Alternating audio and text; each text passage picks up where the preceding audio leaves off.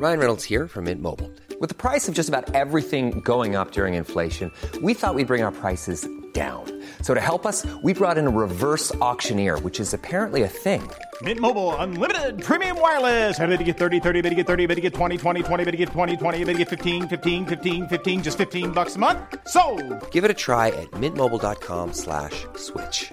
$45 upfront for three months plus taxes and fees. Promo for new customers for limited time. Unlimited more than 40 gigabytes per month. Slows. Full terms at mintmobile.com. Many of us have those stubborn pounds that seem impossible to lose, no matter how good we eat or how hard we work out. My solution is PlushCare.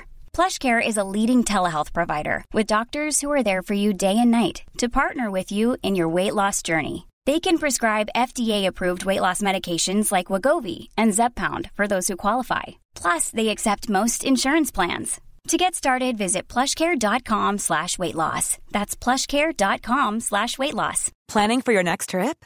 Elevate your travel style with Quince. Quince has all the jet setting essentials you'll want for your next getaway, like European linen, premium luggage options, buttery soft Italian leather bags, and so much more. And is all priced at 50 to 80% less than similar brands. Plus, Quince only works with factories that use safe and ethical manufacturing practices. Pack your bags with high-quality essentials you'll be wearing for vacations to come with Quince. Go to quince.com slash pack for free shipping and 365-day returns. I'm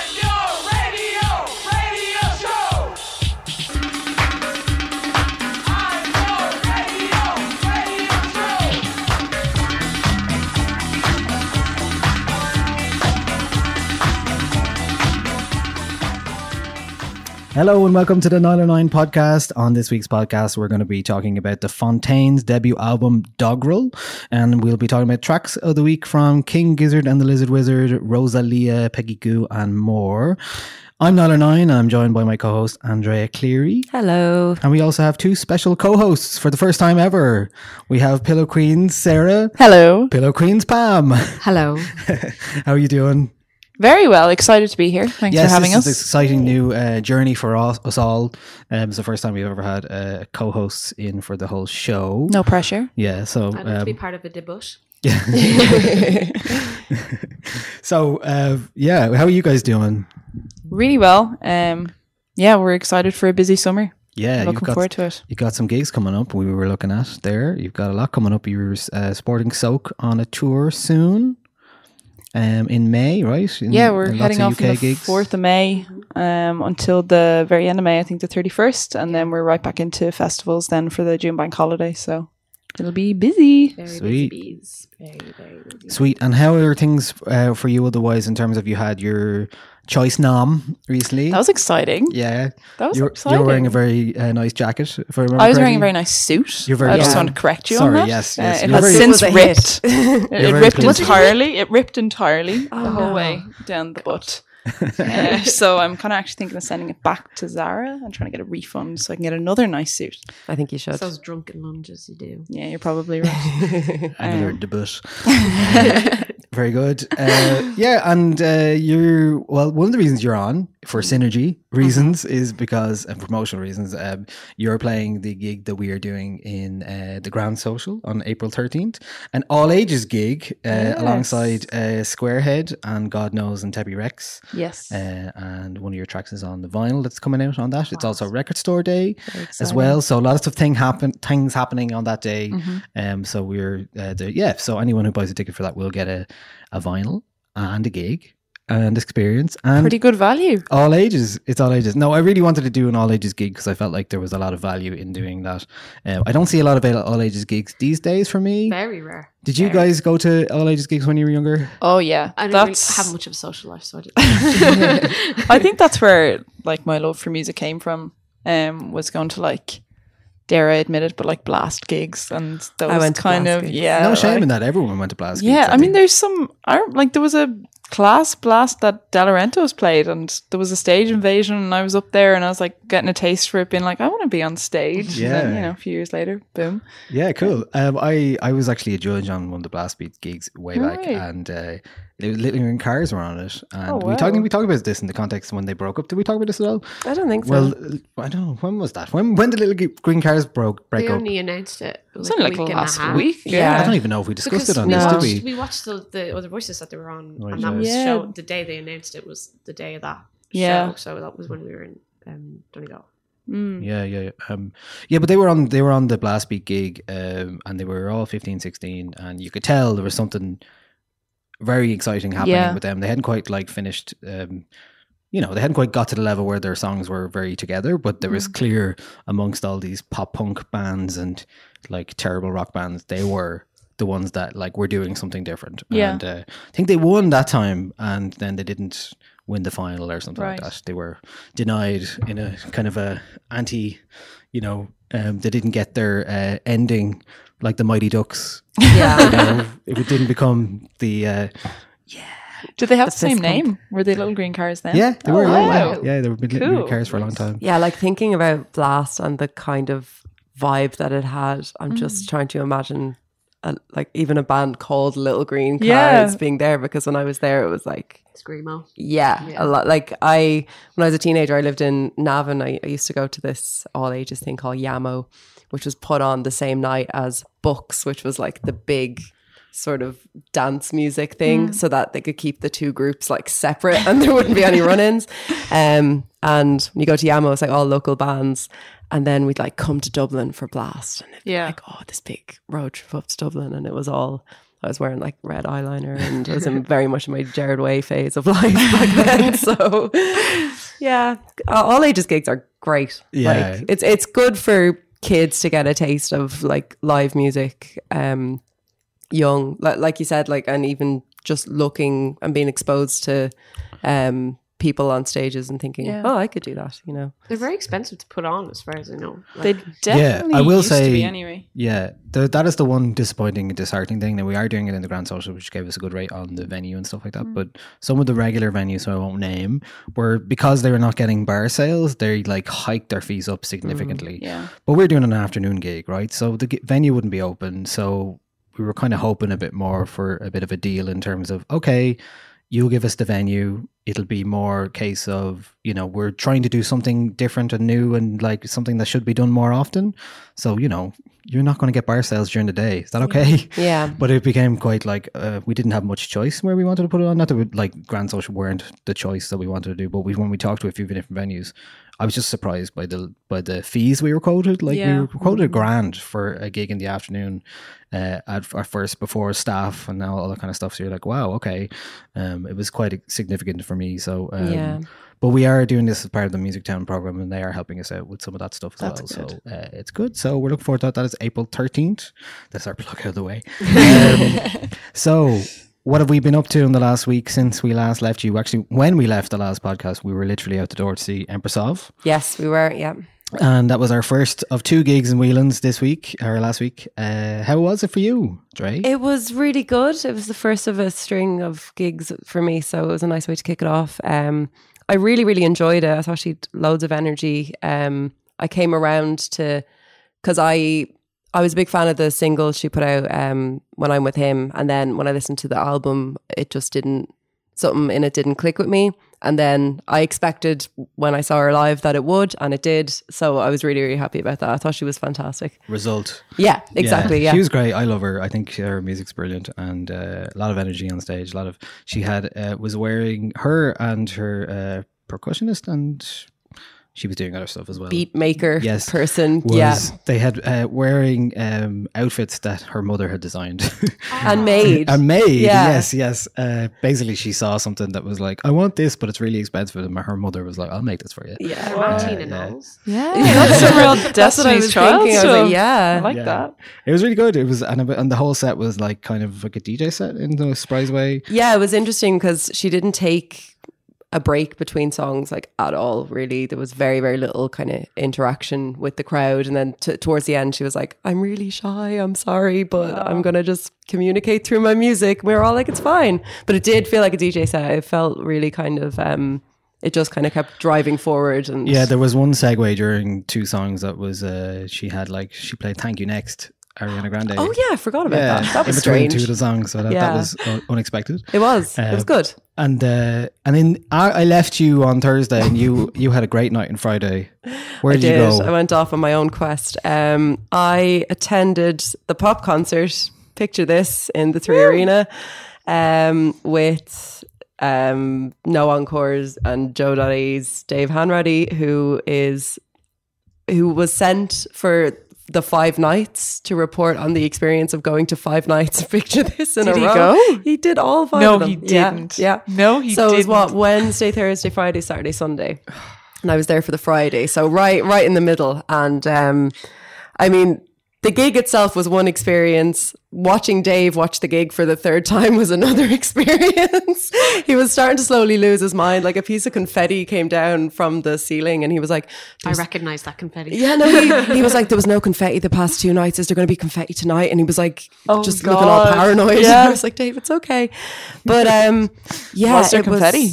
There was no confetti. Oh my yeah, just one little piece of confetti.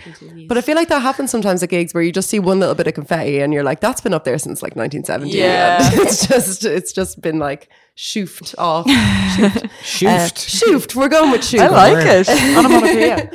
But um gig itself was bizarre. Like just being amongst that crowd of like completely devoted fans for this band that like I'll admit I don't really get it musically like it's it's not it's not pitched for me I'm not the target audience that's fair but um it was like it was you know at Ed Sheeran levels what is the age range of people?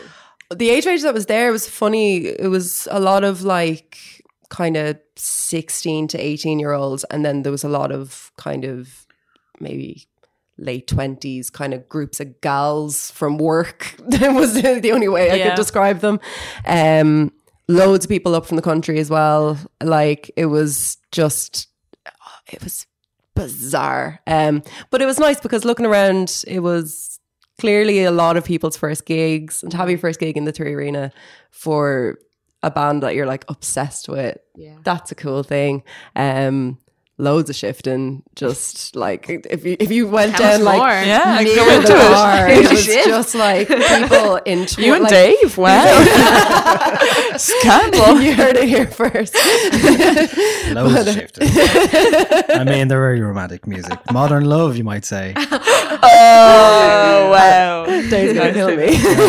uh, but no, you go down near the bar and it's people either just pile like carnage, some people either like passing out or just entwined in each other before they go their separate sixteen-year-old ways. Presumably, like the Friday mass night. Etonians. yeah, yeah. it's the last days of Rome. Like it was crazy. Presumably, the Friday night was more uh, like that. Uh, I bacchanalian don't know. than, yeah, I uh, don't. I don't know. Night. Yeah, because then I imagine the Saturday would have been, you know, the same crack. But Mm. Dave said it was like from from night one. It was just So he has. He's gonna. He's writing a piece on on all five nights. so yeah. I believe it's for to that. come out on Saturday morning on so- JOE.ie. On so JOE.ie, yeah. That's a plug for for his uh, hard work and. Oh, I uh, mean, he's he's literally doing the Lord's work. God that's bless him. Groundhog Day. For, It's gonna it's gonna write a piece about it. It's like they're misunderstood. Oh, yeah.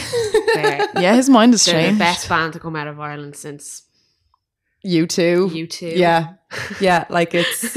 I'm very excited to see where he goes with it. I wouldn't be surprised if by the time he gets to night five, it's just him like mashing the keyboard. full Just- full indoctrination. yeah, yeah.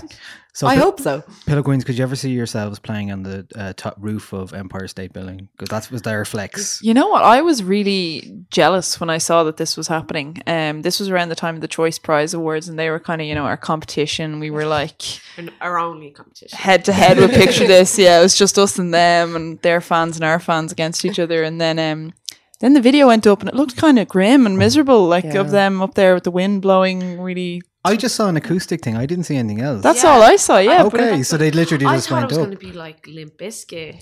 oh Yeah. yeah, yeah, like Uh, rolling. rolling, yeah. I think it was more a case like someone just let them onto the roof, like they opened the door. Yeah. kind of thing. we'll let you up there for a while. yeah. Yeah. So where would you do it if you were doing it somewhere um, instead of Empire. State? top of Liberty Oh, Hall. yeah. Top of Liberty Hall. Yeah. That's the place. Where's to that be. little on the on the little on the wavy thing. Like. Yeah. But no one could see us there. No. Project Art Center. Aim high. On top of the project art. Center. Yeah, there's a little Aim sec- high, but section not too there. high. What There's about gigs on happened there before. The, par- the the the car park in um, Stephen's Green. That'd be lovely. Like literally That can be arranged. It's like just around over here. We can, Yeah. we can sort it it. out for you after this. so one of the other things uh, we- we went to see on Saturday uh, after your picture this experience was Julia Jacklin. We're big fans of Julia the Jacklin ultimate here. palate cleanser. yes, it was a very different experience, I'm sure. Um, Julia Jacklin's uh, second album, Crushing, is something we talked about here uh, recently, and we were big fans of it. Uh, so, how did Julia Jacklin shake up for you live? Uh, she was amazing and brilliant and beautiful and everything you want in a human being. um, the set was interesting. Was there more shifting at that gig? There was no more shifting, unfortunately, at that game. I mean, Dave Hanratty wasn't with me. So he's actually going to kill me. Um, so, yeah, like the, the set was interesting because she played like a lot of her slow songs and it didn't really kick Yeah. in The noise wise The entire until set was basically very low key, very Yeah. quiet until the last two songs. last two much. songs. She did Pressure to Party last, I think. Yeah, like her, Which is great. Her kind of trashy guitar one towards the very, very end, which is a bold move, but like it didn't really matter because people in Whelan's were just like loving it, completely loving it. Yeah, yeah. it uh, was fantastic. What did you think? It was so jammers as well. It was the only thing. I ended up standing up by the uh, the sound desk in the new like area that they have that kind of connects the bar and the the back and the venue. Do you know that part? I don't think I've seen Have this part. Yeah, there's- they've done it up a little bit. Uh, certainly, the bar upstairs is gone, and uh, then there's a whole other toilets. I didn't even know there's new toilets in behind the bar. Yeah, so uh, new to me as well. So I hadn't been to Whelan's for a while until this week. Yeah, but it it was, was really yeah, it was super packed. Really great gig. Um, I really enjoyed hearing those songs live, Mm-hmm. and actually one of the songs from the first album, "Don't Let the Kids Win," really stuck with me lyrically Yeah. because I could. She just delivered it in a very different way that I really like felt it. Um, but really beautiful songs and uh, very restrained for most of it, and lovely. And we went to Zakura beforehand for dinner, and everybody I was with at the table. Um, we were, mo- we we're all going pretty much, but there was two people who didn't have tickets, and we were like, "Oh, I don't know how we're going to get in because you know you can only flex your muscles so much for for for a guest list."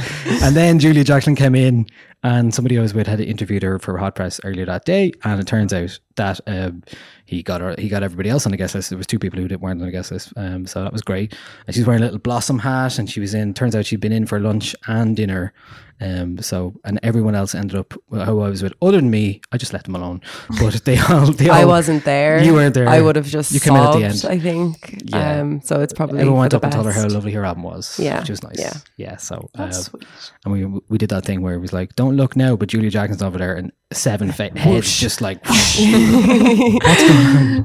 So yeah, it was a great gig. It was really en- enjoyable. Um, have you guys been to any gigs recently? I went to see Fat Pablo in the Ruby sessions last night, uh, which was really good because they stripped back kind of their because they're quite you know very big sound and band and Ruby sessions, so like quiet. And I just thought it was amazing. It was a really beautiful set. You know, they were able to do something, um, reinterpret their their music in a different way, and I think that's you know something I would love to be able to do. But it's very hard and very commendable, and it was it was gorgeous. But the Ruby Sessions is that kind of place, right? So small, intimate. You kind of have to strip back because there's not room for a full band. Really, have you guys done done a Ruby Sessions before? Yeah, I did it once or twice. Yeah, we did it with Pillow Queens. We did a.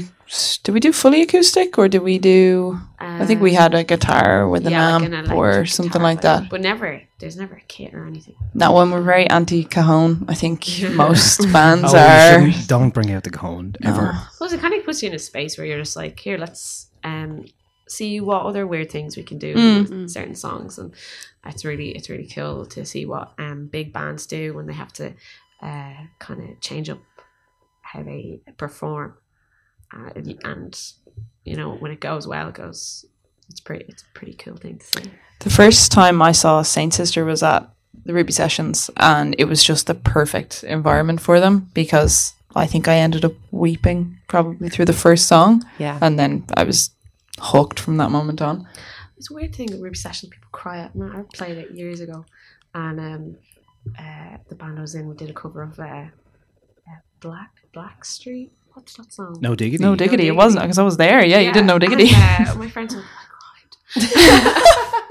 I was like, during that song. Okay, fair That's a powerful performance. My God. Uh, did you catch anyone else at the Ruby sessions? Uh, no, I arrived late, Ah. so I only. I think Row played as well, and I'd love to see yeah. Row play in like a stripped back environment. Um, because I know they opened for um Snow Patrol in like giant arena type situations, and I'd yeah, I'd be interested in seeing them in different environments. You'd welcome that. Yes, uh, I haven't seen Ro for a while. She's really great. Um, I've, I have, yeah, I've actually did. Last time I saw her was just her and her own, but uh, she was in Belfast as part of Output.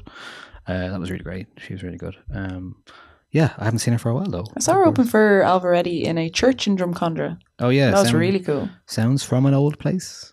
Yes, that sounds familiar. Yes, I love gigs one. in churches. Yeah, really nice. So we talked a lot about festivals in the last few weeks on the podcast, and uh, one festival that happened over the weekend that was notable for the wrong reasons uh, was Ultra Music Festival. Have you guys seen this at all? Yeah. So this was Colonel Sanders, the uh, the KFC mascot, did a DJ set uh, live from the stage. At Don't Ultra. adjust your di- dials. and Yeah, this- that actually happened. this is what it sounded like. Hello, Kentucky. Sorry, where?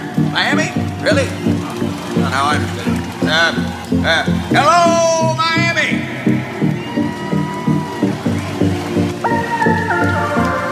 I am Colonel Sanders.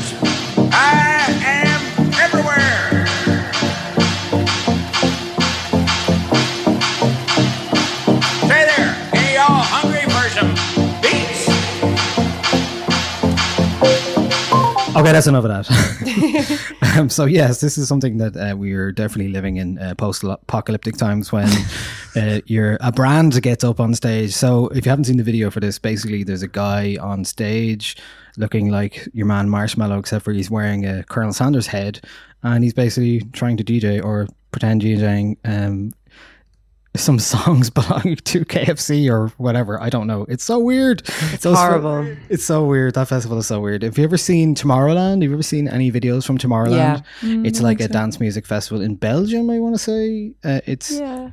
yeah, it's very weird. It's in a it's like if you watch footage from that, it's like everything is really depressing and you, everyone is stuck in the same stadium and there's just like horrible EDM DJs playing all day. It's and they have this impressive like uh, setup. Uh, it's like this fake castle thing that they've built, but it's basically just a DJ who like loves himself. Uh, there's a great video of, of something that is there's the guy called Timmy Trumpet who's playing in Belfast soon. My God, his Oh, his yeah? stuff at Tomorrowland. That's when I was looking at this kind of thing. Oh my God, they even actually had finger licking good coming up as uh, Yeah, it was like be- flashing, finger licking good, and it's just late they capitalist selling nightmare. like- KFC at the festival? I must mean, have like, was yeah. it was it actually a direct ploy? It is. I, I think though. Imagine in an Irish context, like if you're at Body and Soul and there's like a giant spice bag DJ and at one of the stages, you'd be like, "Yeah, this is deadly. I'm into this." Yeah.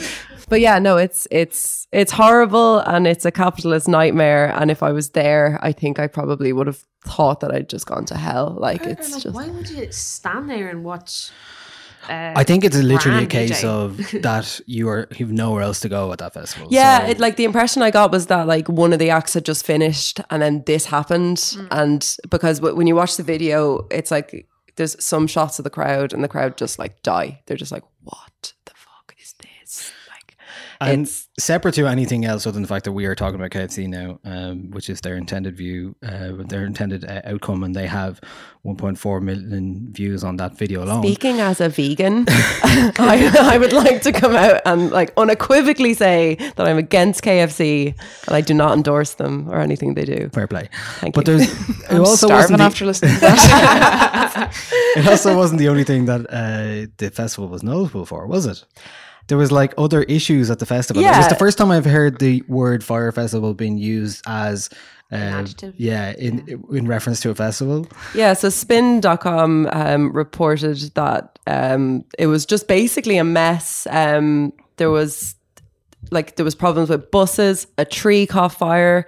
Um, like the, n- nothing was kind of working. I don't think it was exactly Fyre Festival too. I think No. I think people were just kind of wait- Transport issues. yeah, like it's not it's not like, you know, every man for himself, here's a cheese sandwich kind of situation. But um and I think people are probably waiting to like brand something with Fyrefest too. But the whole festival just looked like an absolute nightmare. Um, and yeah, this it would, it just would be seemed to my idea of hell. That- Yeah. that is my idea. This of just hell. seemed to be like the how you how you sum it up, Colonel Sanders. Yeah. So Oh, sorry. Ahead. I heard people last year ch- thinking that altogether it was going altogether there was going to be another Fyrefest, but then you know they're like, is this going to be another Fyrefest? And, and then the Yeah, weekend was like, that was absolutely delightful. Yeah, yeah, yeah. So it's, we're still waiting for another Fyrefest. we don't want one. Hopefully, Um, I want to watch it burn. yeah, well, Ja Rule a while ago came out and said, like, I want to do Fyrefest too. And I'm like, please do it. Please do it. if you were dumb enough to attend, to pay for and attend Fyrefest 2, you deserve it. Like, yeah. do well, it. he can do that if he likes. Yeah. Um, we, we definitely all watch that and see what happens. Uh, I don't have anyone go to it this time. Mm, yeah. they? Or any bands would actually agree to play it. Number one, They might Ja Rule and and the Dolphins. And Yeah. that's about it. Um, but so that's one example of a brand uh, in music do getting it wrong, but also doing it for the clickbait. Uh, on the far side, on the other side of the uh, brand and music uh, debate, uh, something a brand that's been doing stuff for music in in music for a long, long time is Red Bull. With the Red Bull Music Academy today, they announced that um, it's at when it arrives in, in October, it will be the very last edition of Red Bull Music Academy. Now, I've attended two Red Bull Music Academies thanks to Red Bull for bringing me, so I know what it was like. And it actually genuinely was one of the most impressive, uh, creative, thoughtful, and brilliant pieces of. Um, just for the musicians that attended, it is so amazing. It's so like the access you have and the equipment they give you, and how they treat you, and the general like inspiration that you get from two weeks at that is absolutely insane. So it was really, really. It's uh, to me, it's a very big loss. Um, What shape does it take? Just from somebody who's not really overly familiar with it. I've Yeah, heard of the brand, but I don't know. Is it a boot camp? Is it kind It's of kind of like a summer camp um, for musicians. It happens in September though, but it, that's that kind of idea. Everyone goes to a city for two weeks, and the daytime is all lectures, and the nighttime is some various gigs, and it's generally quite um, electronically driven. Uh, they have a lot of artists playing um, special kind of gigs. So when I was there, uh, who was playing um, Oneohtrix Point Never did like a four dimensional uh, surround sound gig one of the nights, and then they'll have you know they'll take go to the city's clubs and venues and they'll do gigs there, and then they'll give slots for. So uh, Daniel McIntyre was from uh, Lula Hush and AMAC. He was the Irish one of the Irish guys who went this year, and uh, Mott's as well, Jack Colleran. Um, so they were basically they have these lectures and they have people like like they've had Brian Eno and they've had people down to like mastering engineers who I was there once for a guy doing a mastering engineer talk and it was so fascinating because like people who don't get a chance to talk about their craft and they've been doing it for so many years and who've mastered so many like vital records and they get asked by um people that do just questions that have never been asked before. And then they also have the likes of like Jlin, who's like a kind of a footwork dancehall producer. Uh, like Janelle Monáe did it this year. Um, so it was those kind of, it could be anyone who turns up on the day and you just don't know. And it's really insightful and they put all their videos up online. So that's the other thing about it. Like, so with Red Bull announcing they're going to close the Academy and its radio stations, it left me wondering what's going to happen to all of that very useful content for a lot of people. Like the Brian Eno talk is incredible, and and he, there's lots of those kind of talks that exist up there. Um, but just it's real like it was always the example I would use for a brand getting into the music space of like how you do it right. Even their branding on site was never like tacky in any way, and mm. they'd always just have some very subtle like Red Bull logos here and there, but and some fridges off in the distance. But like they had like a full like a lunch and dinner was all provided for everybody who was there, but it was like not branded or anything like that. It was just like really nice food. Yeah. Everybody looked after really well. An amazing place. Like it was in Funkhaus in Berlin uh, last year, and that was just like they had painted up the space. They had brought in furniture, and they left all of that there for future. Um, so they'd really like invested in it, and I was really impressed with the level of investment and the le- level of creativity. So I was just personally sad to see that uh, it is not going to be What around was much the reason for it? Was there a reason given, or just no that it was real reason. finished I think it was just you know um, they've been doing it for twenty years. They decided um, maybe they're going to move on and do other Yeah. stuff. So it's going to be seems to be more localized as opposed to mm. global. I wonder because of the gap that's left there in terms of the brand, could could another brand come in and just coordinate with the like non-brand organizers and do a similar Oh, thing? it's totally Red Bull's thing though. Yeah. That the academy, yeah, it's like it's been there's, totally. there's a gap there though for Yeah, well, I mean, that what was the other thing? I remember, like, I went to New York one year, and they they left studios there that they'd built, and with like really nice equipment and uh, a Neve desk in the basement. So Mm. anyone, so they left it there. They'd like they bought this space and used it, and then left it there for lease. And uh, and same with Funkhaus as well. They did it up like that's where Nils Frahm recorded his album and stuff like that. So it's a working space for a lot of people. So they really like did put investment into it. So Mm. quite the opposite of KFC Yeah. and Colonel Sanders It's on stage. shame, like, because it's definitely a time where that kind of stuff is needed the most. You know, uh, not being able to have access to certain things that cost a lot of money. Hmm. Yeah, for Just sure. knowing And that there's someone there to like, here, do it for free. yeah, and well, access to that kind of knowledge as well that like in depth like there's there's nothing like seeing an expert in their field like in the same room as you talking where they mightn't necessarily get the chance to like Yeah. I don't imagine sound engineers always get like like there was a really good one this year. Really good example of Mandy Parnell, who uh, masters all of the uh, the XX's stuff and Aphex Twin and Bjork, and she did a talk, but she also did a workshop with all of the students and talking about mastering your tracks and all that kind of stuff. And it was just like that's invaluable really practical, really Yeah. useful. The kind of access you get to those people is uh, very rare. Um, because they're usually in a studio somewhere doing something else, and then they also have like mentors, like people like Flying Lotus and uh, Angel Deradoorian, who were in kind of overseeing the whole thing and giving people advice and all that kind of stuff, and sometimes jumping on songs and making songs with people. So it's that kind of thing that is like, you're like, just disappointing that that's happening. But I guess you know things have to end, unfortunately. Um, but uh, yeah, I guess it's like for me, it was always the anytime we're ever talking about brands and music is the number one thing when you're like, this is how you do it right. Yeah, for and, sure. And unfortunately, did you get uh, free Red Bull Uh, I was offered it, but they were like, you didn't, didn't have to take it. good Thank you. um, yeah, so I was uh, I was very impressed. Not like uh, Robert Smith last week, who Oh, wow. who appeared. Uh, I, was it a Rock and Roll Hall of Fame thing they were doing or something like that? Rock and Roll Hall of Fame. He was asked how excited he was about attending, and he responded, It's so nice to meet you. Hi. Congratulations, The Cure Rock and Roll Hall of Fame inductees 2019. Are you as excited as I am? Um, by the sounds of it, no. So as Robert Smith from The Cure, uh, deeply unimpressed with uh, his uh, band's uh, feature or appearance at the Rock and Roll Hall I of Fame. I feel so sorry for that girl oh my god Just trying to do her job. just doing her job. She was probably told beforehand, like, you know, just really hype it up, be really excited, get people excited, and then fucking Robert Smith comes in, king of the goths. Like, it was very funny though. God, he destroyed her. Yeah, he did. Oh god. Uh, yeah, it's a funny thing. That whole Rock and Roll Hall of Fame thing is so. Oh, it's always a nightmare. Whenever, the, like, whenever the acts are announced, there's always controversy. Whenever it actually happens, there's always controversy. The, the like, the one pure thing that came out of it was the Harry Styles and Stevie Nicks, like, adoption. I didn't understand that. They So- so, like Stevie Nicks is in it twice. Yes, so she's the first woman to ever be inducted into the Hall of Fame twice. So she, I believe it was before with Fleetwood Mac, and then now with like her solo material. Oh, okay, so she's in there twice. You can get, you can get it twice. Yeah, yeah. And um, she did a, a performance with Harry Styles, who is my son and husband.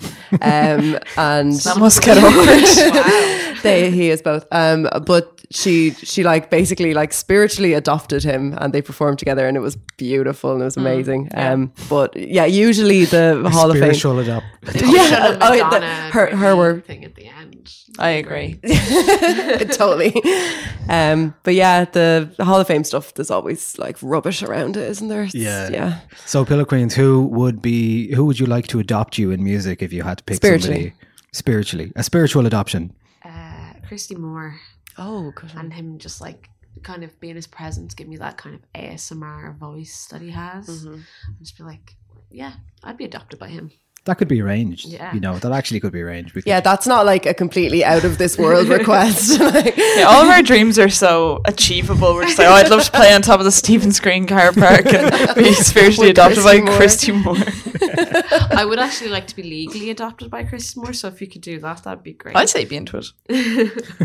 I don't want it to be a kink or anything. I, I want this to be a family love, not, not a weird one. Do you remember when I accidentally ripped him off, or he ripped us off, or No, there was no, some? no. We, we, we didn't. The song came out the same year, though. No, it was very old song. Are you sure? Oh yeah, yeah. No, because I showed um, you. It's it's an old um Christy Moore song called Lingo Politico, and uh, he's like he says "stay in the state" and it. It's a state. I'd never even heard it, and then I was listening to it. Pamela showed it to me, and I was like, "Oh, oh, Oops. Uh, it's just a, accidentally it's like just a line. Don't It's at me, song. Christy. thought I made it up." I think you just picked it up by osmosis, right? yeah, probably. well, he's so he's so ingrained in our cultural consciousness that I think you can't go a day without quoting Christy Moore in one way or another. you Good, know? strong Kildare man now. Yeah, he's great. It's lovely. I know his sister. Do you? Yeah, she was involved in all You ages can gigs. you can So you sort this actually- out. oh, wow. I've never met him, but I know his sister. Yeah, Okay. he, she was involved in all ages gigs back in the day. Would you accept being adopted as, as his niece? No. Okay, fair. Aim high, Pamela. I like it. Thank you. So another question for you. You recently were on the cover of GCN in very impressive photo shoot. Um, because you have a song called Favors, um, referencing uh, Yorgos Lanthimos' film Favorite. Um, so who would play you like to play you in the movie of your life? Ooh. Oh dear. There's a lot of film biopics at the moment. There's a horrible Motley Crue film out on Netflix at the moment, not worth watching. but there are some great ones out there. So, who do you think would like to? Who would you like to play you in the film of your life? How about I pick yours and you pick mine? Okay. Okay. Okay, I would say for you, um, Orlando Bloom, circa Legolas. Thank you so much because I I, was gonna I was gonna say for myself Harry Styles. So I'm really happy that you went like the Harry same. Styles- But okay, he does one- act. he He can film. act. He was great. Did you see him? Did no? He's brilliant. oh, He's he's in wonderful. Dunkirk, right? Yeah. yeah, yeah. yeah. He's Wonderful. amazing It's at everything he style. does. But you'd watch it just for him. I did watch it just for Yeah, him. same. He was magic. Um, yeah, for yours, I'm gonna go with. Don't say uh, Danny DeVito, please. um, no, but I'm hoping I get his name right. Um, I've said it to you loads of times Oh, I before. know who it is. Is it It's Imran- Darren Criss? Darren is that his Criss. name? and he's in um, Oh, he was in um the the the that fashion thing Oh, that's on. Netflix. Oh, uh, shooting of uh, Versace. Yes. oh, right. Yeah, yes. the yes, yes, assassination yes, of yes. Gianni Gianni Versace. Versace, yeah, and there's so many like looks in that that it's just Pamela walking down the street killing Gianni Versace, and it's incredible. So yeah, he would do a really So- good Pamela. I can see The this. serial yeah. killer in uh, in the Yes, American I'll Crime Story. it, as long okay. as they're hot. That's Okay, fine. very good. Oh, that'd be such a good movie. Just Legolas and Your man from Glee. Oh, I, uh, sorry. Um, if I want to watch it in a separate kind of like Brokeback Mountain kind of situation, I'm not being in this movie. Yeah, these are our smash hit style quick fire questions. So we already know you have some really good t-shirt merch. Um, so is there anything you'd like to actually sell that you haven't sold yet? I noticed you like in, in your in your videos, your tour videos, you've had a, a, a strange miniature hand. Why don't you brand the Pillow Queens? It's like the giant finger hand. at like football events, except it's just a really, really tiny hand that you put on top of your I finger. think we're actually we're kind of creeped out ourselves by the hands, and now it's just been such a long running joke that we keep just that we keep just taking them out in the tour videos, and we're like, this is hilarious, but actually, when we think about it, we're like, this is kind of gross and It- creepy. It- Plus, it's been the same hand, and it's Yeah. filthy. It's touched a lot of just random stuff. Yeah, it's covered in like Sharpie as well, just because we keep like writing our merch list with it and stuff. Fair. So we're trying to like give it. I some think you good should use. do communion dresses. I think that would be cool. Yeah, I, I think that would be. like the gay girls video. Yeah. If I had a child, I'd make it wear a communion dress. Yeah, I'd be into that. Yeah. I mean, they people buy buy them for a lot of money. Like They do. You know, we could we could get a business going. We'd be minted. Um, I would like maybe. um What about pillowcases? Oh, I don't know. I think pillowcases is a bit dumb. It's just because it's obvious. I know It's just it's on so the obvious. nose, but I think I think it could work. I I don't think I'd ever buy a pillowcase merch. Ah, you would. Well, my little sister has. Would you buy one with Daniel O'Donnell's face on it? Christy Do they Moore's face on exist? So you'd have to have a matching four set, you know, one for each band member, just your face. But how would you feel knowing that like you've no control over the people that buy that? Like I feel like You've you no you're control over of any- what anybody does anything. if you That's buy. true, yeah. But pillowcases are, are an intimate I object. think, I think I'd, I, it would have to be a full duvet set. You know? Yeah. Go, go. Yeah, because tilt. if we were doing separate pillows, I'd feel weird if like the stocks were depleting on other members Oh, and not yeah, me. You know, yeah. like I'd be really upset about that. So What about what are those things that people get the like a boyfriend pillow like? Oh yeah. Or, Oh yeah. You know, there's just things that people hump. Oh god. We've gone a strange direction we with this. have, and I like it. Go on. I don't know, like sex toys. That would be perfect. Yeah. but we're, Nah, a bit, we're a bit shy, so um, probably not. Maybe some um, dental dams. Socks. Socks. Socks. Yes. Let's go with socks. Good wholesome socks. Socks that can also be used as dental dams. Oh God! Stop. oh god. Now, finally, in news this week, uh, Cardi B has said she's trademarking her signature phrase. Can anyone do it? Um, Okay.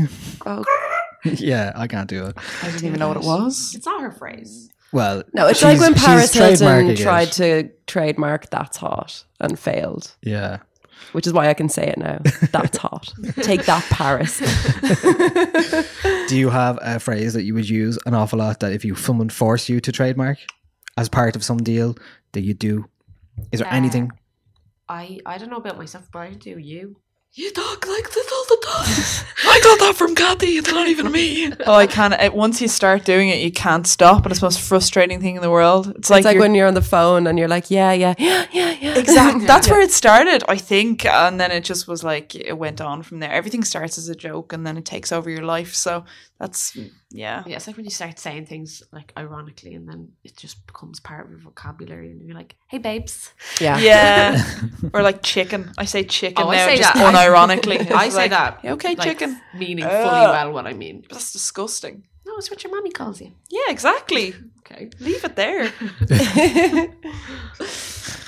And we leave that there Yeah. as well. um, so we're going to move on to uh, discuss our album of the week. Uh, the Fontaines DC have an album out called Dogrel on April 12th. It is the band's debut album. They are a Dublin-based uh, band who have been on the rise for the last uh, two years. Very quick, really. Probably about the same time you guys started, maybe something like that around that. They were around before. Slightly before you guys, yeah. were- were around. Um, so they have an album out called Dogrel. Um, it is coming out on Partisan Records. We can't actually play any of their music on this podcast because we didn't get a license for it. So this is going to make Boo. slightly strange uh, review. So we can't play any music for you. But for everybody in the room, I'm going to play some music uh, from the album for context, uh, and we'll be right back. Okay, for anyone not in the room, that was uh, uh, we were just listening to the Fontaines, Too Real there. So the is album. such a tease. I know, like- but well, you know, anyone can listen just to. pause it and go on Spotify like it's already Yeah, there. so you've just we'll give you a second there. You can pause it and go and play "Too Real" by the Fontaines on Spotify or YouTube or any other outlet uh, where you get your music from. But uh, the Dogrel is the debut album from the band. It is eleven tracks. Uh, we've heard the likes of "Too Real," Roy's tune, uh, and "Big," the opening track from it. Um, and we've also heard, if you've been paying attention, there are new versions of previously released songs: uh, "Liberty Bell," "Boys in the Better Land," "Chequeless Reckless," and "Hurricane Laughter." So we've actually heard seven of the eleven songs in some capacity uh, before the album has been released. So uh, rather than um, really delve too deep into the album itself, uh, we will talk a bit about the album. Um, but I, we're kind of interested as well in, uh, you know, here's a band who have been very much hyped in the last, uh, especially in the last six months. I think there's a lot of, uh, been a lot of talk about the band internationally as well. They have been, it started with the likes of KEXP doing some uh, sh- showcasing their uh, live sets from Airwaves, um, and, then they went over and did some sets.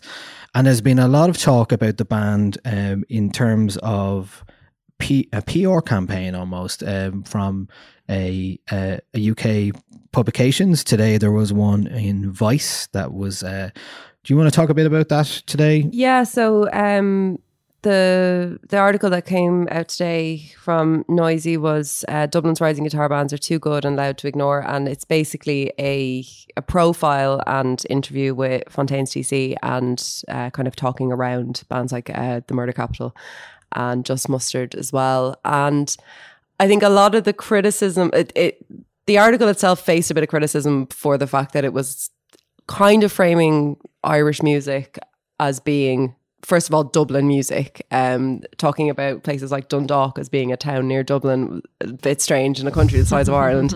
Um and sort of just saying that like oh wow like the impression you get is oh Ireland has found guitars and uh, it's having this moment now when obviously we know that there are tons and tons of bands with guitars, present company included, who are making unreal music in Ireland now. So it's kind of, it's not quite the moment that it's being like portrayed as. I yeah, think. I think that's maybe why it's possibly annoying some people who write about music as well and who are Mm. interested in this because you create when so one of the things about this is that uh, like you're talking about the bands like uh, you mentioned Just Mustard uh, but uh, Murder Capital and the Fontaines are both on the same have the same PR company in the UK Mm. and we're pretty sure that this was pitched as a feature to publications.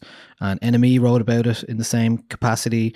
There was a couple of others as well in the last few months who've written a about lot of very similar Yeah. articles coming out for sure. Um, Um, so that's happened a few times in the last uh, six months, and I think that's when when the, you kind of create these narratives, and when a narrative is created around Irish music that doesn't feel like it's totally, you know, it's like no one likes being lumped into a category, or and then it kind of distorts what is actually happening here because there's lots of different. Obviously, there's we've discussed it every week, and we feature it on the site every week. There's so much good Irish music of very different stripes happening uh, at the moment. So to kind of like lump the narrative into, oh, it's only this happening is probably why people get annoyed with it.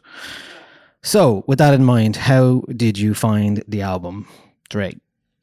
Um, I was, I was surprised by how much or how easily I got into it. Um, I was saying when, when we were when we had the break there that when Too Real came out, I didn't it, it didn't click with me really, and um, I couldn't find a whole lot to grab onto. But the album as a whole, as a kind of as a narrative, I actually really really enjoyed. Um, there were different sounds on it that I didn't quite expect. I thought it was, I was maybe a, a bit afraid it was all going to be that kind of very like we sound kind of like girl band kind of thing where it it wasn't. There was some kind of very very tender moments on it. Um the lyrics were really really good. I was particularly struck by the song television screens. I just thought that was wonderful absolutely gorgeous.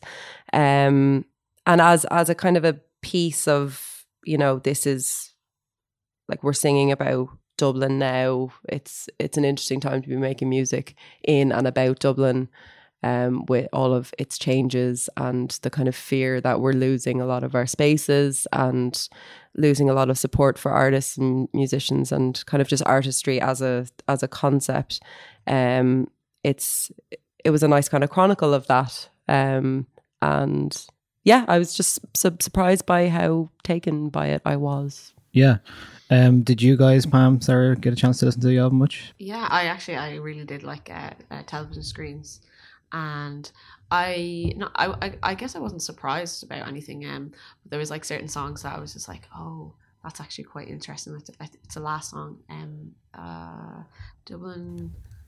Dublin City Sky. Yeah, which just kind of moved away from how the rest of the songs were sounding, and kind of it was like a little kind of like a little ballad almost. It reminded me of the Pogues. Yeah, yeah, I thought that Big as well. I immediately went to go listen to the Pogues, and I was like, "Is that an actual reference that I have?" But yeah, no, it's very much like that. I had to check and see if it was a cover of like an older. Yeah, so, yeah. yeah. I was like, it, it's so um, very commendable, very hard Mm. songs to write those ballads. You've tried. yeah, I've got. I have a lot of passion inside me for Fontaines DC, but I don't know how it's coming out. I don't. It hasn't like formed an opinion yet in me or something. Like I saw them live, probably. I think it might have been now. Well, it was at like first fortnight, but not last year, but the year before. And I was absolutely transfixed by them. I just couldn't take my eyes off them. But I was irritated. I didn't. I walked away from it and I was just like, I don't. That doesn't make any sense to me. Like I didn't understand what they were going for, but it stayed with me. I listened to them the next day. I listened to them the next day. I was trying to figure it out and trying to figure it out. I just fancied them all. But I kind of feel like I'm still there a bit because every time I talk about them, I kind of I'm holding my tongue not because I have anything bad to say, but just because I'm not entirely sure what it is that I feel. But whatever it is that I feel, I feel very strongly about it. Yeah. I, is it a case of do you feel like the band uh, have made a really good uh, rock and roll record, for want of a better term, but also maybe maybe don't represent themselves and who they are themselves? Maybe they're wearing some sort of, you know, a bit of an identity that maybe isn't fully theirs. Mm, that might be it. I think it might be more that it's not representing my identity, and that's why I'm finding it really difficult to to get into it. Like I'm listening to this song, these songs about like a Dublin as this city that like it's so poetic, and you know it's just a different interpretation of Dublin than I've ever had. And I've lived in Dublin my whole life, but I've never written a song or any lyrics, anything like that.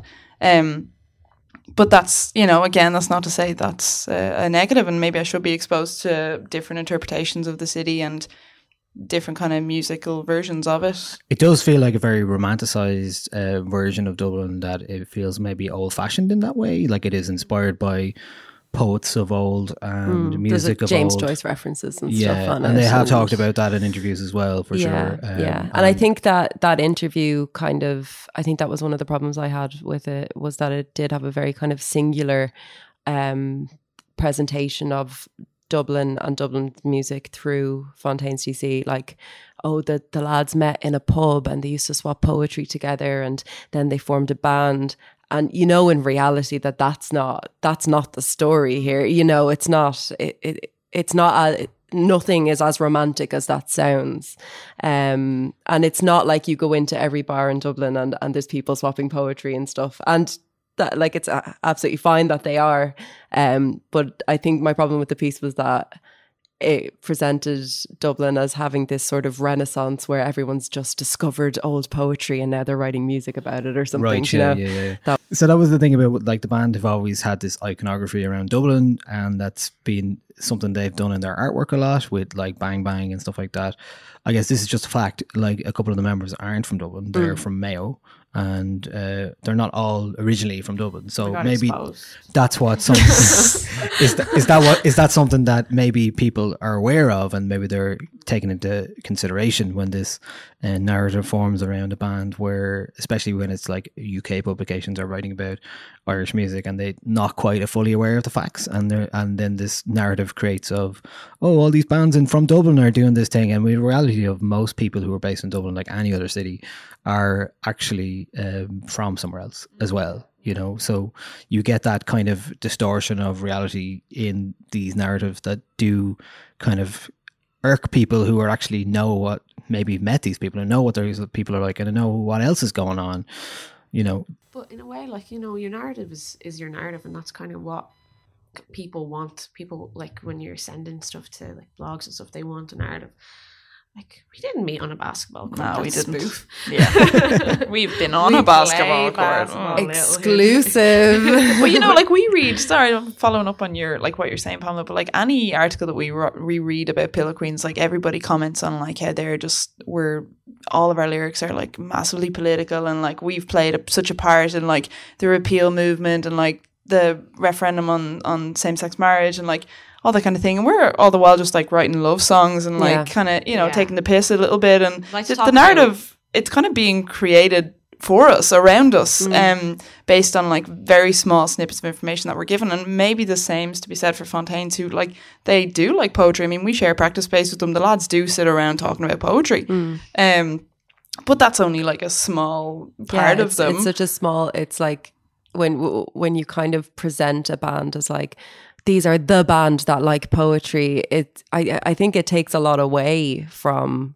like well hard, hard work that's put into songwriting. You know, you do like songs don't just like pop into your head because you're a poetic sort. Like it's it's hard work to sit down and write a song.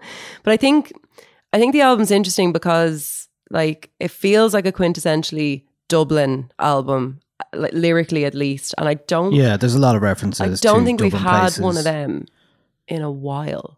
Like so I think that's probably the thing I found most interesting about it. I'm a bit like yourself where I, I, I wasn't hearing the same Dublin that I experienced. Yeah. Um and But that's okay because, like you know, I think we've talked about this before as well. Like uh, sometimes the authenticity thing around artists and in music is it's a bit of a double standard because, like, if you tell stories in movies or theater or drama or anything else, you can embody a character and do whatever you want. But we all want our artists to have this authenticity Yeah. that sometimes isn't fair because if you want, maybe you don't have that authentic voice in you and maybe you want to like exaggerate something and Yeah. maybe you want to embody something else and is that okay Well, nobody wants 100% realism in their in their music because otherwise it would just be, you know, like people just speaking into a mic. Like you don't like you you do need to have a narrative, I think. yeah i think we all uh, yeah i think it maybe is slightly unfair to the fontaines to say that um you know they don't represent a dublin because they're Mm. they're lads who live in dublin who, who write uh, live here and embody it and write music here and have started here and so their experience of dublin however poetic or romantic they may see it in Yeah. their songs isn't an invalid Yeah, that's reason it, to yeah. isn't a valid reason to dislike them for example Mm. so taking that out of the equation then how did you find the album overall i would say uh, I enjoyed this album a lot. It's not probably totally exactly my taste, but I do find a lot of enjoyment in it. I think they're a really good live band. I think these songs are going to sound really good live. I think the songs that they've re-recorded, not too radically different from there's they're now up on Spotify as the Darklands version, Darklands Studio versions, the original ones they released. So there are four different new versions of those songs: Hurricane Laughter, Chequeless Reckless, Liberty Bell, and Boys in the Betterland. And I remember hearing Boys in the Betterland for the first time, and it still I still re- that still resonates with me. You know, there's lines in there that still resonate with me, like uh, get get a car and get get the hell out of here, all that kind of stuff. And like you said, the Pogues is a is a really surprising almost, but it's kind of hiding in plain sight for for the band Fontaines. You know, there's a very close connection to their music and the way they make it to the kind of raggle taggle uh, Pogues sound, and they really do embody that in the last song, which is really interesting. So that was something I was certainly surprised by. But I think as an album overall, it uh, works quite well. I think it's going to do really well for them as a band. They're obviously on the on the up already. They were on Soccer AM over the weekend, lads, on Soccer AM, um, and they've got a lot of uh, gigs coming up. So I think this will only compound the uh, excitement that people have about them. They have a serious amount of tour dates coming up as well, uh, all over Europe. Um, and a lot of sold out gigs as well. Uh, I think they've been playing with, um, is it IDLES and Shame? Both of those bands recently as well. That's another thing that kind of has benefited them. They have been um, kind of co opted into that idea, that scene of uh, mostly very masculine uh, music that's very either politically charged or uh, realist lyrics. And uh, IDLES played last night. I haven't actually seen them yet live. I couldn't go last Oh, they're very good. Yeah, they're yeah, really I good hear they're live. great. Yeah. I didn't go, but we we played. We with them. played with them? We played with them in, uh, at Future Islands, and Jesus, you don't want to you don't want to play before them. No, it was their first stadium show, and it was our first stadium show. And let me tell you, they were very different shows that we put on. oh, they're great. Yeah, they're amazing. So, would you find yourself going back to this album, Dre? Yeah, for sure. Yeah. yeah.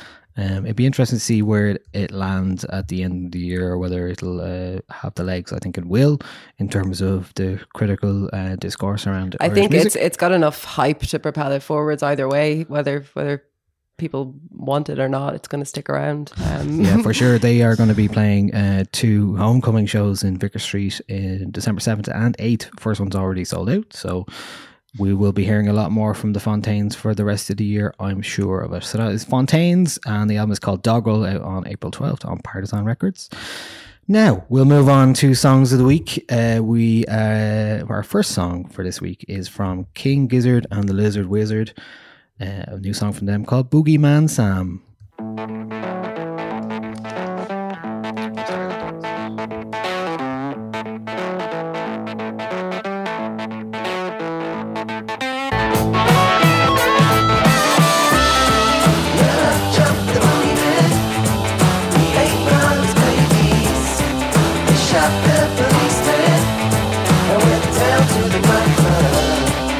Shocked all the patrons.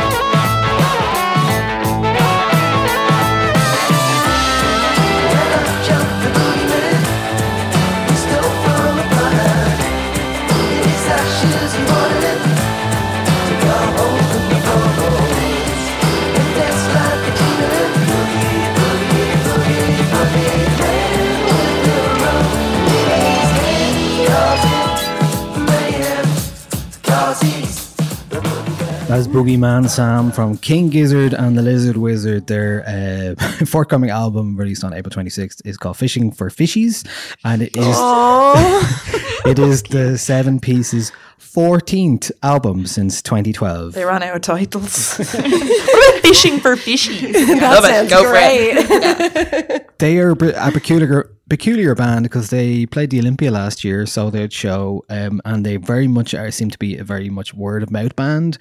Like pers- by the sheer quantity of music they released, they have uh, garnered enough fans to sell out the Olympia in Dublin, um, and this is pretty indicative of their music overall, isn't it? It's kind of like the psych boogie kind of um, garage rock stuff. that- So I picked this song for this week, but I don't know them at all. I just came across it on a playlist, and I was like, "Oh my god, this is unreal! We need to talk about this."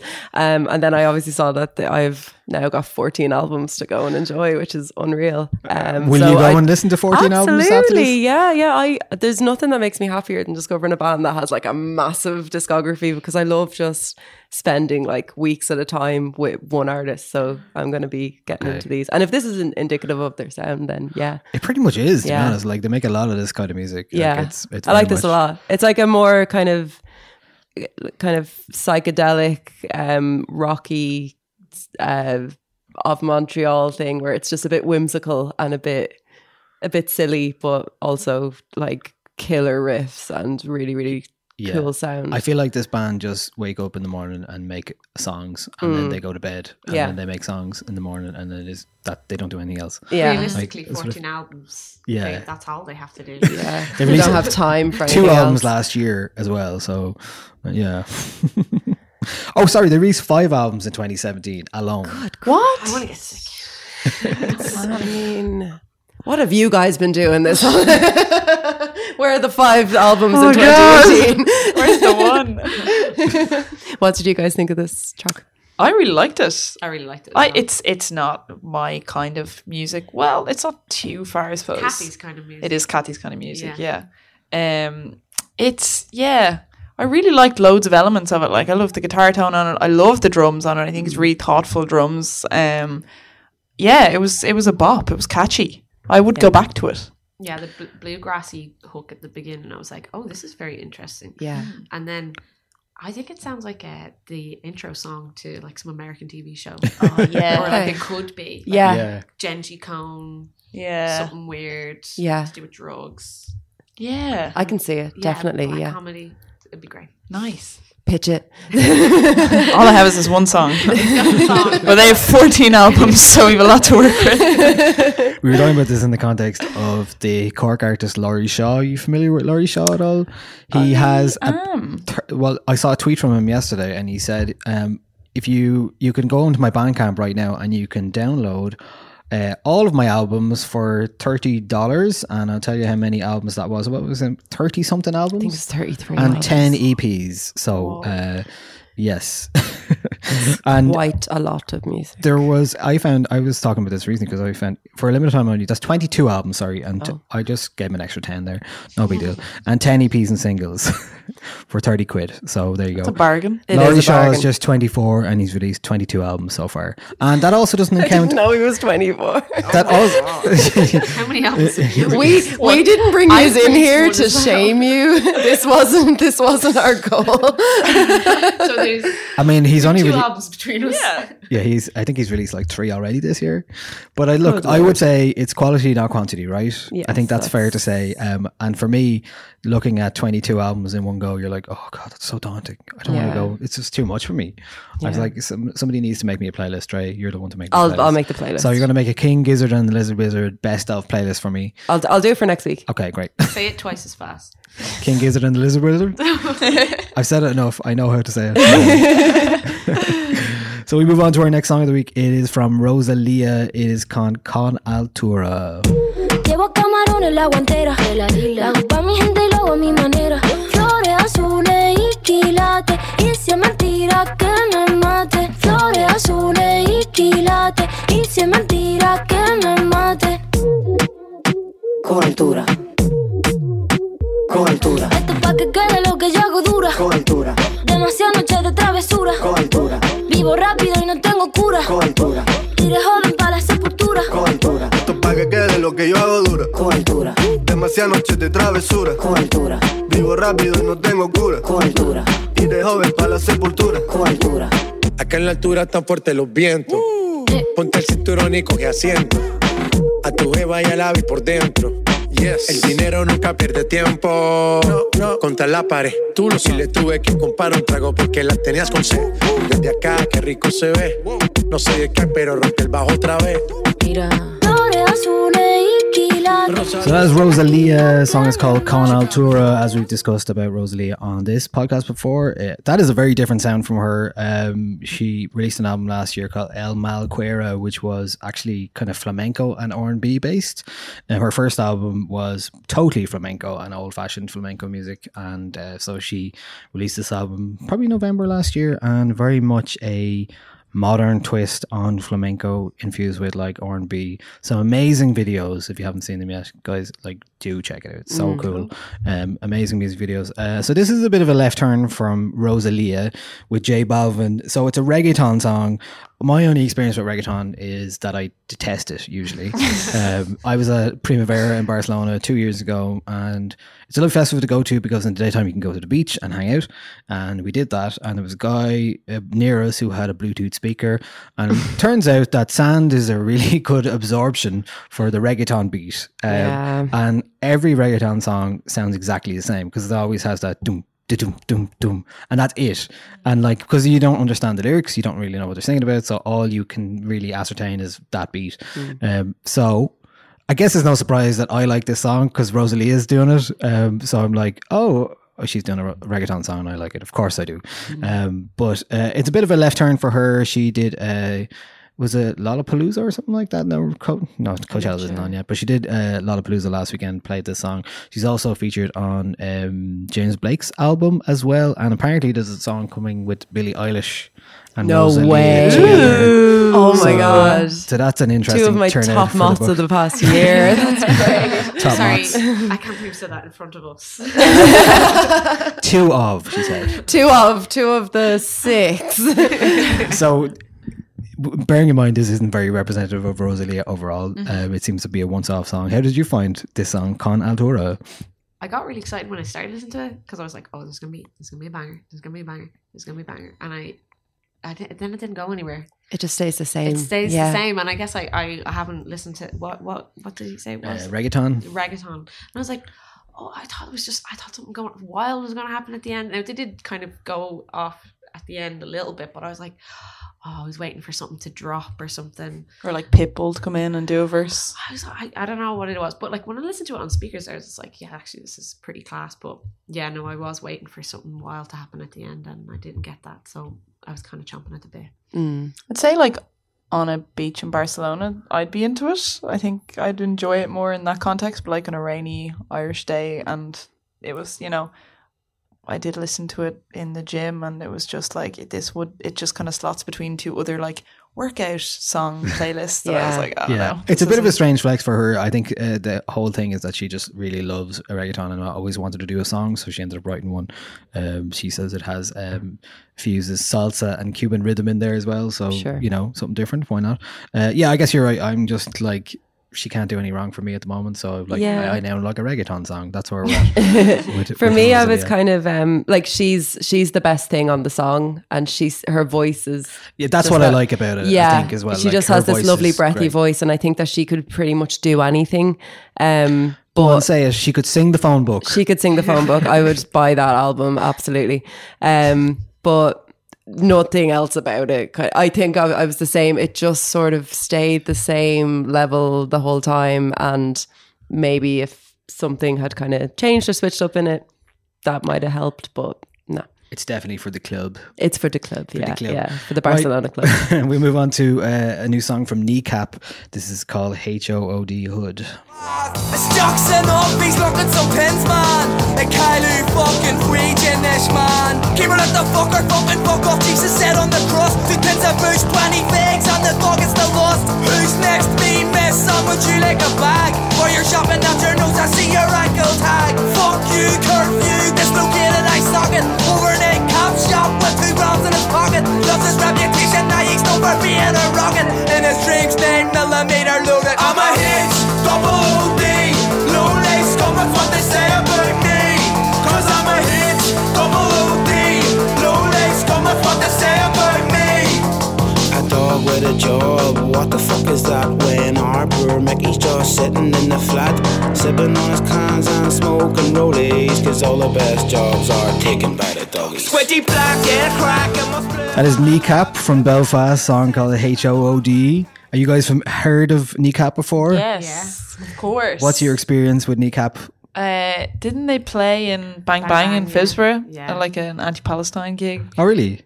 Not anti-Palestine. Pro Palestine. you can cut that out. I didn't even call that. I didn't even cop it. I was like, it was out, and I was like, yeah, I've said the word Palestine, so I've gotten it right. At a pro-Palestine gig. yeah, I'm not. I'm not sure. I'm not sure what what the reason the gig was. And I know. Um, I was I was supposed to go, but uh, I think I was working or something. Um, I really want to see them live because I've seen videos of, you know, I've never seen so many Gale goers lit at the same time, just going full ninety, and I just want to be part of that kind of energy. And you know, I feel like as, as someone who's um, learning Irish on Duolingo right now, I I feel like they're they're banned for me at this moment. time. Yeah, for sure. Um, I think a festival environment would be really cool to see them in. Um, I'd seen like videos from their was a Workman's show they did kind of recently enough that looked class. So I keep on hearing like really wild things about them, like getting kicked out of like a DCU show that they, they were booked for. Yeah, so they Oh, were booked to yeah. play, and apparently the bouncers took uh, offense to their lyrics. Um, and then they played uh, in the Empire in Belfast the night after. Uh, William and Kate were there in the same venue, and they were shouting Brits out as Yeah. they do. And that's one of the interesting things about you know uh, the idea that uh, a lot of slogans like "Up the Ra" and "Tiocfaidh ár lá" have been co-opted in this kind of strange way that doesn't really mean what they used to mean. Yeah, it's like a memification Yeah. of the of those things that I, I think is rooted in a, a, a nationalism somewhere. But yeah, you know, definitely. But it feels like you know, like even in this song, there's parts of it where you're like they're saying that, but then they're like puncturing it with lines that are a little bit more uh, about. Uh, you know, they, it was like there's going to be a bloodbath, there's going to be a footpath. Yeah, you know, stuff yeah. like that, or like It's all very tough. Where's my bus pass? Yeah. You know, like uh, so it kind of reminds me. It's definitely the most banging tune they've made, and uh, they're definitely a band on the up. Uh, but yeah, that kind of kind of whole thing is obviously getting lost in translation in certain uh, things. It's kind of confrontational in lots of ways. You know, like that kind of idea. I'm interested. You're you're learning Irish again. Well, ag- again, I Again, well, look- I was like terrible the first time around. I can't speak Irish at all. yeah, neither can I, but it's going it's going okay. Uh, yeah, I just wanted to to try it again because I was a very bad student. So I was like, you know what, I I want to be able to speak my mother tongue, and um, it's kind of it's very hard. But uh, I've been listening to like podcasts and stuff, and that kind of helped me. And you know, there's a lot of um Irish language music as well, like Whitney with, with and there's a few. There was a few I've been listening to, and I was just like, the Gloaming's last record as well. yeah. Like loads on that. and so that's pretty great. Maybe like one day I can write a, a song Australia, but that'll be probably a long time off.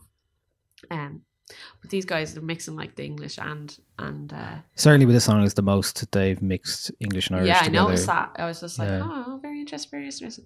So I don't know if that's the plan from now on, but uh, it is. You know, it's cool. It was cool to hear, like you said, them kind of do something new to a language that you know, for many people who haven't heard, especially that kind of level of competence in Irish rap as well. Mm. Um, so that's really interesting. It's a total banger as well. Like, Yeah, it's that helps. You can just imagine like driving really, really, really fast while listening to it. It does kind of like uh, Riles you of- up, of, like- like a video game. Or yeah, something. yeah. It has that effect for sure. That's Kneecap. We'll have to go check them out live soon. And another person we'll have to see live again soon is Peggy Gou. She has a new song out called Starry Night. And this is what it sounds like.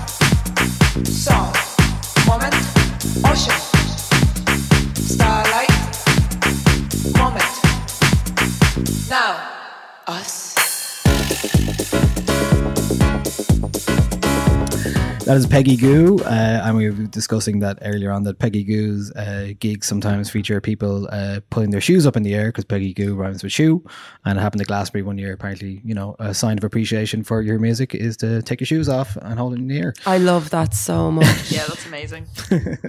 So you guys were enthusing about this song there uh, while it's we were playing so it. good. It's Yeah. so good. I can't fault it at all. It's when I, I when I listened to it for the first time, it was just like kind of as it comes in, it sounds like uh, you know those preloaded songs on on like a keyboard that you get for Christmas. Yeah. and I was like, okay, okay, and then you could hear uh, then the the vocals come in, and I was like, someone hand me a warm can. I'm going to now. Absolutely. you know, Yeah. very that. I was Yeah. like, oh, I can't wait for summer. It just makes you really, really crave summer.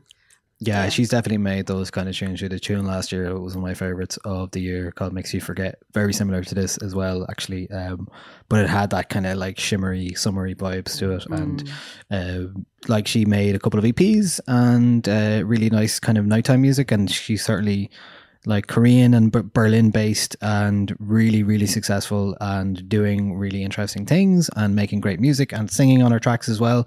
And so she's uh, she's just a great artist, and one of the one of my favorite DJs and producers the last couple of years for sure. Mm. Will we play the Peggy Gou song before? Will we talk about Peggy Gou before here? No, I think we we were gonna talk about it last week and we Oh, didn't. Yeah. Um it's total bop. It's so good. It's it's an earworm as well. Like I come in um before we were recording earlier and I was just sort of like reading things, getting ready for the podcast and just like humming it and Yeah. singing it. It's just an earworm. It stays in your head like all day and it's fine. It can live there. It's grand. It's good. It's, good. lovely. Great. That's it for tracks of the week this week. Um, and uh, we're nearly finished actually. So what we usually do at the end of our podcast is ask people what you've been listening, watching, or reading this week. So we'll start with you, Sarah. Oh, we'll start with you, because I'll give you some time to think about it. So, regular listeners have been waiting for this moment for quite a while. I finished Better Call Saul. It happened. I finally finished it. Um, it was unreal. I was like moved at the end. Um, I cried during the last episode. I wasn't expecting to feel any of these feelings. Um, I miss it. I'm bereft. like it's it was wonderful. It was so so. Have you guys watched it? No, never. No. I haven't even watched uh, Breaking Bad. Breaking Bad. Oh my No, god. I'm so jealous. You've you got it all. It, like the day you decide to do I'm it, gonna make it's a huge set. your life is going to change. It'll be in like Uh, 10 years or something. Yeah. It, well, it'll always be there waiting for you. It's wonderful. Uh, so Better Call Saul is great. Um, I have I've been bad at reading this week. Um, I'm still actually I started reading um, Celeste Ning. NG is her surname, um, and the book is Little Fires Everywhere, and it's very, very good so far. And listening, I've been listening to. I don't remember. not not much other than the Fontaines. Um, That's that's fair enough. I would say the same. yeah, I, like yeah, I've been at a lot of gigs, so I've just been listening to music that's been happening around me a lot. Um, and then obviously returned to the Julia Jacklin album after the after the gig, and I, li- I actually did listen to the first Empress of record. Oh, did you? And I did like it a lot. Oh, yeah, very so you were right. um, but yeah. Very good. I've been listening to the Billie Eilish album again. Actually, I've after reviewing it last week, we were like, um, "Is that one of yours?" That was my one, yeah. well, you can go then. You can go. You can talk about it Oh, it's so good. because we talked about it last week on the podcast. So Yeah, the more I learn about it, the more I love it. Because I like when I was listening to it first, I was like, "Oh, there's so many like writers in this. There's so many producers. There's like huge studios behind this. There must be." And then kind of learning that it's like her and her 21 year old brother like recording it and like writing it all themselves, and it's just blowing my mind. Yeah, I'm impressed and jealous in equal parts, and it's just so good. And I can't wait to try and do a cover of it with Pillow Queens. what song would you cover? Um, I I'd love to do. I wish you were gay. Mm-hmm. I think it'd be so good. I'm gonna have to properly listen. Ah, it's You could it's mash brilliant. it up and have "I Wish You Were Gay Girls." Yes. and just have like the two. Oh, it's just brilliant. It's a great album. It's really good, and uh, yeah, like you said, like for a seventeen-year-old and twenty-one-year-old, and that's what I like about it. Like the, that, there's no other. We, we tried to verify this early on just to make sure, but like I don't think anyone else is involved in it at all. It's incredible. and that's why it works so well. I think it's Yeah. like it's its own. It's just totally its own world. Mm. Um, so that's what I really enjoyed. But Pam, what about yourself? Uh, well, obviously, I've been listening to a lot of Christy Moore. Obviously. but like, actually, yeah, uh, yeah, like a lot of Christy Moore and Planxty at the moment. Just deep diving into that. Um, but usually, the reason I haven't listened to too much new music, I just keep on whenever I'm like, oh, I need to listen to something. I'll, I'll listen to Tierra Whack, like Yeah. all the time.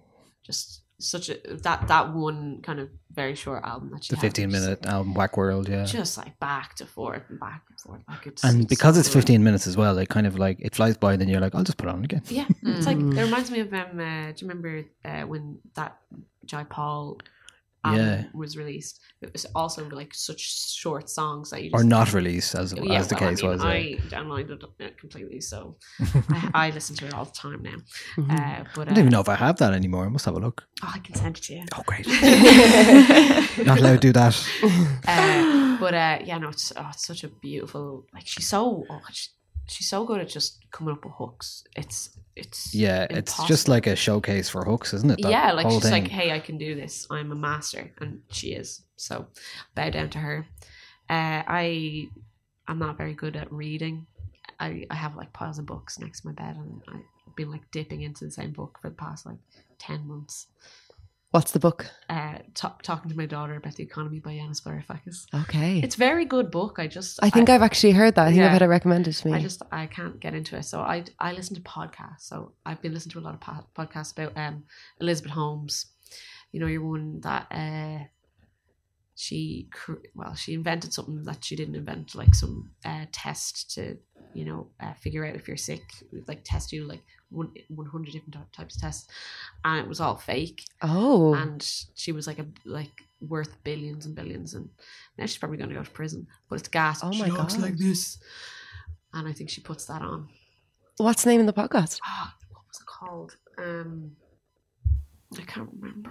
Well, we'll, But I, find I it if we- listened to the whole thing one day, and I was like, "She is a mad bitch." And, and, is it she's making it or she's being interviewed in it? oh, like sh- she she's like she's been charged and stuff. So this is being Oh. made about her. Oh, about her, right? Yeah. Okay, mad. Oh my god, I'm going to check that I out. know, that sounds mad. And they're going to be they're making a film about her, and Jennifer Lawrence is going to play her. Oh. She- I know. Sorry, yeah. I'm, I'm just like opening a new world to Elizabeth Holmes because do, you, do you ever watch Romy and Michele? Yes, yes. I yes. literally watched that again for the first time in years, like last weekend. It's brilliant. Which Yeah. one's the actress that doesn't is not like uh, Phoebe Buffay? uh, not Lisa Kudrow. The one who Yeah, good question. What is her name? I, is, Yes, she talks like her. Okay. Even deeper, but like that kind of Valley Girl deep voice. I could listen to that on a Yeah. podcast for sure, definitely. But uh, yeah, no, it's a very interesting story. And any telly recommendations or film recommendations? Derry Girls. Derry Girls. Yeah, Derry Girls is great. I binged that in a day. Um, at Broad City. God, the latest season is just wonderful. I haven't watched that yet. Oh I haven't my seen the latest season yet, but I adore them. The best one. Is Um, it? Yeah. Is it? Yeah. I- yeah. Okay. Cool. That's like I've really loved to. it, and I kind of thought, you know, what else can they do with this? But they've really, I think, been very inventive in the new season and kind of tackled things that not like obvious things you'd expect them to tackle. And yeah, it's just really good and it's really funny and super relatable, and I just Yeah. love them. I watched the first episode. That was just Insta story. Insta stories, right? When it was it was perfect. Like That's class. Because when I heard about it, I was like, oh, that's gonna be. Yeah, really you kind of think it's going to be annoying, and then you're like, oh, even like when you first the first thirty seconds or so, you're like, oh, this is going to be jarring, and then you totally forget about it, and you're like, this is. I do spend a lot of my time actually watching Insta stories anyway, so Yeah. like, you Used to know, it. Yeah. so used to it. I I'd be sitting there just like looking at Granya's show. Well, not Grania. She, Sheila, Show? show. Sheila Sheila Show. Insta stories just been like. I didn't know she did Insta Oh, stories. yeah, she does. She's Follow her. wonderful. She's beautiful. yeah, she's great. It's a bit like uh, Drake last week in his big uh, Dublin shows and his new stage setup. His his a stage is actually just an iPhone. Like Oh, wow. like- I heard terrible things about that gig. I heard Yeah, mixed me things too, about it. yeah. Mixed things about it. Yeah, sure. I, he played forty one songs in in over the course of uh, whatever ninety minutes or whatever, or So two he didn't hours. play a full song. No, No. He, he seems to just play like the medley version and then move on. You're he had a big car or something. car on drones or something flying around the stage. Uh, strange. Yeah, my um, podcast actually recommendation for this week is uh, one I listened to for the first time ever called Pillow Talk, and it had uh, the rapper Vic Mensa on it talking about his uh, love addiction. Okay. Um, so which was very frank and, and something I didn't know he was experiencing, and he goes for talks a lot about um, this program that he went into. Basically, he had a, an addiction to love and sex and uh, re- a relationship. Like and- the Netflix show Love. Have you ever seen that? Have you ever watched that Uh, with uh, yeah. Gillian Jacobs and Oh, right, yeah, yes, the- yes, yes, the yes. Judd I stopped one. watching that, yeah. Um, it's great. Stick with it because it's about that. Um, I think the character just starts, really started to annoy me. yeah, that makes sense. Yeah, her, was- her character is wonderful in it, but um, yeah, that yeah, well, I just found this it was really interesting, especially from an American rapper. It's not something you normally hear, and he really talks about his like he spent six months uh, in this program Mm. where he couldn't like talk to a, a prospective partner or anything like that, or Mm. masturbate or anything like that. It was just really interesting and very frank, and uh, so that was my podcast recommendation for this week. TV wise, I've been watching, and I said this to you last week. Uh, Better Things. Have you seen this? It's uh, Pamela Adlon. Um, she's close association to Louis C.K. name. Yes. She's doing well with your name. Um, she uh, has this beautiful program called Better Things, which is about one of the most like real programs I've ever seen about family and like juggling work and just really funny.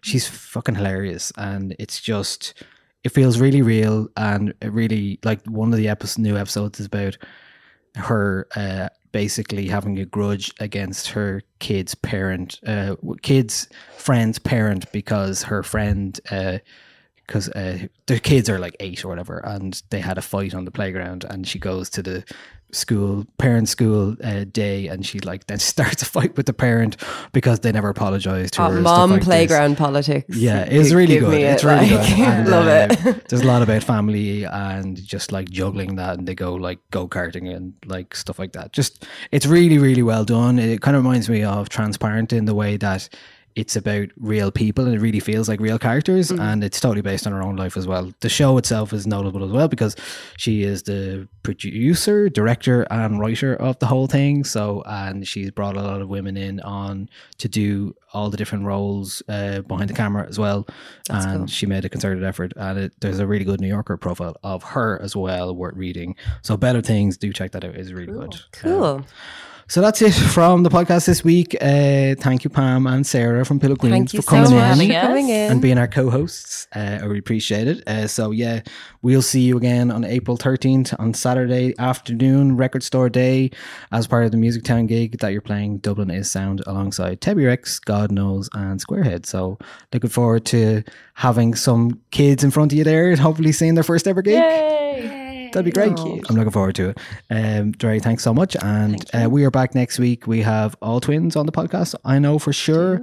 Other than that, we have no idea what's happening. Who knows? Uh, yes. So um, thank you very much. We're going to finish with a song from our uh, co host, uh, Pillow Queens. Thank you so much. This is Gay Girls. Thanks, everybody. Bye. Bye. Are we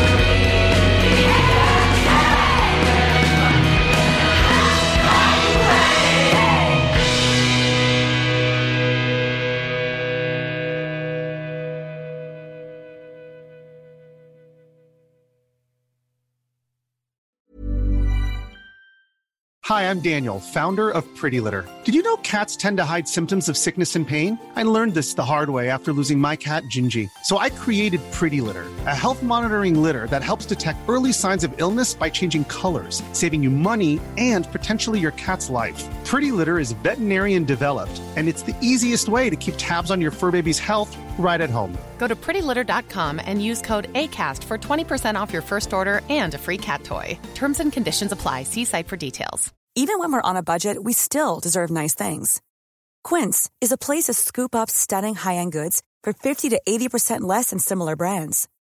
They have buttery soft cashmere sweaters starting at $50, luxurious Italian leather bags, and so much more. Plus, Quince only works with factories that use safe, ethical, and responsible manufacturing.